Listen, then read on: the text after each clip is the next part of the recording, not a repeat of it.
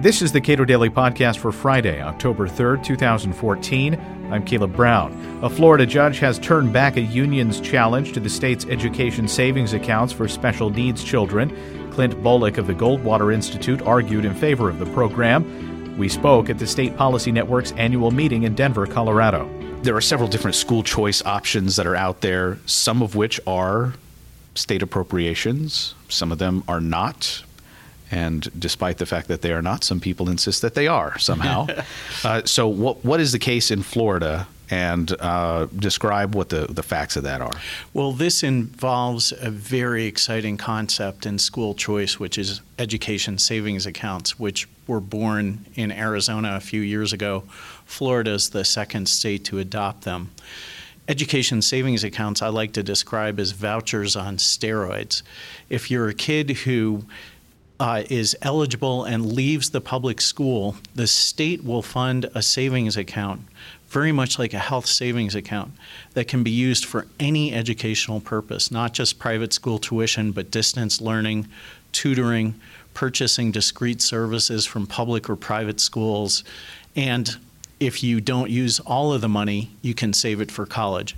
Saves the the state money, it gives a plethora of choices to kids, and it's the first public policy in education that allows kids to harness the technology of the 21st century. Now, this is not identical to the 529 plans that states have involved. Is that right? That's right. It's it's similar, but uh, you can you can use these accounts for any K to 12 educational expense. What's the problem with that? At least as a legal matter.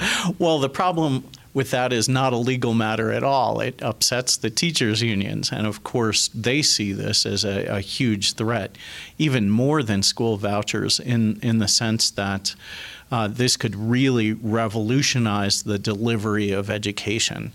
For example, uh, the teachers' unions are fighting for lower class sizes so that we have to hire more school teachers.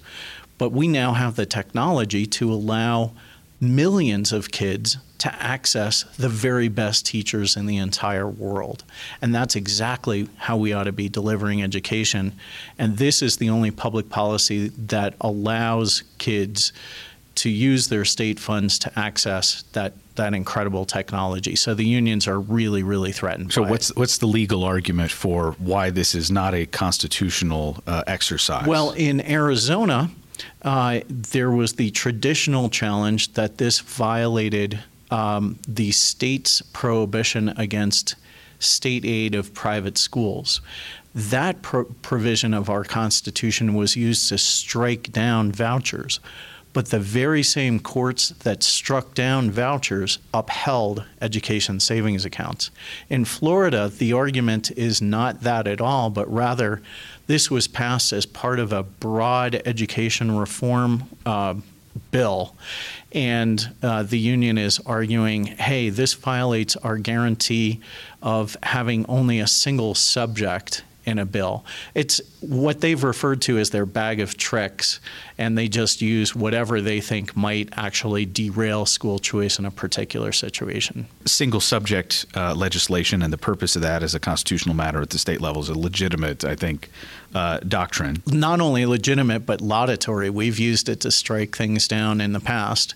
Fortunately for us, this was an education bill and all of the provisions related to education. So I think we're in very solid shape, both philosophically as well as legally. This lost at the trial court level? Yes, the uh, the union brought the case, and the court dismissed the lawsuit uh, on the very day of argument, which is pretty unusual. Usually, us lawyers have to wait a long time for a decision, but uh, the the judge threw it out.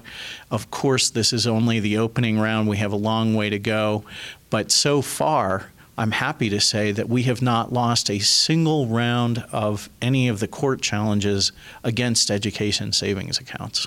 At the Goldwater Institute, we are working with a number of states that are considering education savings accounts. We came very, very close to having it adopted in Mississippi last year. We're going to go back there this year. Obviously, Mississippi could use a good dose of school choice. We're looking at Delaware, Tennessee, Georgia, Utah, um, especially states that have had difficulty uh, adopting other forms of school choice or states where there are problematic state constitutions that might limit vouchers or tax credits. So I, I see this uh, this idea of education savings accounts really exploding on the national scene. Within the context of education in Florida, what is meant by uniformity in the uh, state uh, laws and the Constitution? Well, a number of state constitutions have provisions requiring a uniform public education. Only one state has had a court that has actually struck down a program in Florida, school vouchers, as violating the uniformity provision. Basically, the, the Florida Supreme Court held that if you have a state funded system of education, it must be uniform with all others. This would be the death knell for not only for school choice but for education writ large because the last thing we want to do is to have a one size fits all system this very same theory came within one vote in Ohio of striking down charter schools. So, this is a, a, very scary and dangerous notion.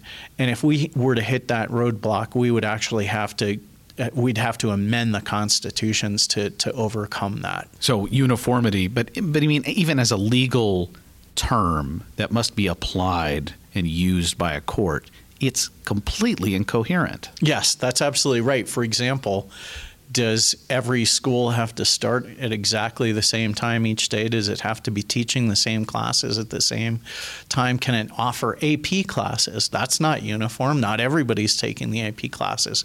So you're absolutely right. Ultimately, it's a logical absurdity if you apply it uh, categorically.